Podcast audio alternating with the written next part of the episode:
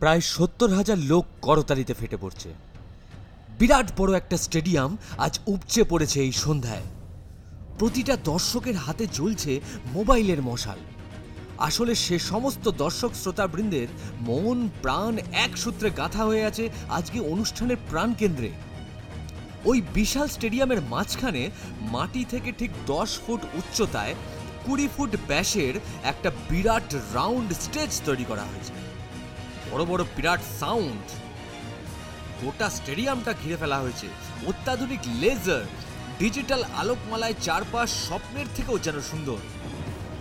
এই উৎসবে প্রাচুর্যের ঠিক মাঝে, মঞ্চের একেবারে কেন্দ্রে এক আলোকবৃত্তে ঠিক কেন্দ্রবিন্দুতে দাঁড়িয়ে আছে রূপ। একজন ব্যান্ড গিটারিস্ট। তার আঙুলের ছোঁয়ায় তৈরি হওয়া শব্দ মানুষের হৃদয়কে উত্তাল করে তুলেছে চোখ ও কান জুড়িয়ে। সেটা দখল করে নিয়েছে সত্তর হাজার মানুষের গোটাটাই। একটু পরেই সেই মঞ্চে হাজির হবে আদিত্য। এই সময়ের সব থেকে সফল, দুরন্ত একজন সিঙ্গার সে। এদের পারফরমেন্সের ঠিক আগেই অসাধারণ নৃত্য পরিবেশনায় মনোমুগ্ধকর সন্ধ্যা উপহার দিয়েছে চন্দ্রিমা। স্টেজ থেকে গ্রিন রুমে যাওয়ার মাত্র দু মিনিটের রাস্তা পঁয়তাল্লিশ মিনিটে পার করেছে সে। ভক্ত এবং তাদের অটোগ্রাফের আবদার। অনুষ্ঠানের শুরুতে সাহিত্যে অবদানের জন্য পুরস্কার পেয়েছে অভিনব ও কমলিকা। আজকের দিনের আগে তাদের পারস্পরিক বন্ধুত্ব না থাকলেও ছেলেবেলা থেকে লেখালেখি করার যে সংগ্রাম, আজ তাদের একসাথে পুরস্কারের মঞ্চে নিয়ে এসেছে। অডিয়েন্স গোটা স্টেডিয়াম এটা যেন এক রূপকথা এই সমস্ত কলাকুশলীদের জীবনে। কি? এমন স্বপ্নই তো তুমি দেখে থাকো, তাই না? আচ্ছা কেমন হতো যদি সত্যি সত্যি তুমি এটা অর্জন করে ফেলতে? আচ্ছা এই স্বপ্নটাকে সফল করবার জন্য কতটুকু সচেষ্ট তুমি? ঠিক কতটা লড়াই তুমি করছ? নিশ্চয়ই তোমার স্বপ্ন, তোমার ইচ্ছা শক্তি তোমাকে পথ দেখাচ্ছে। কিন্তু শুধুমাত্র উইল পাওয়ার কি পারবে তোমাকে এগিয়ে নিয়ে যেতে?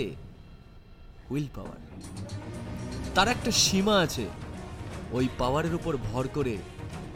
আমরা শুধুমাত্র এটুকুই বলতে পারি যে কোনো কিছু আমার চাই। কিন্তু আমরা ঠিক সেটাই পাই যেটা আমরা চাই চাই ভীষণভাবে চাই। আর এটাকে বলে এক্সট্রিম ইমোশন যতক্ষণ না পর্যন্ত আমাদের স্বপ্ন, আমাদের এক্সট্রিম ইমোশনে কনভার্টেড হচ্ছে সমস্ত উইল পাওয়ারকে টপকে, ততক্ষণ পর্যন্ত আমরা আমাদের স্বপ্নকে হাতের মুঠোয় আনতে পারব না, বাস্তবে অর্জন করতে পারব না।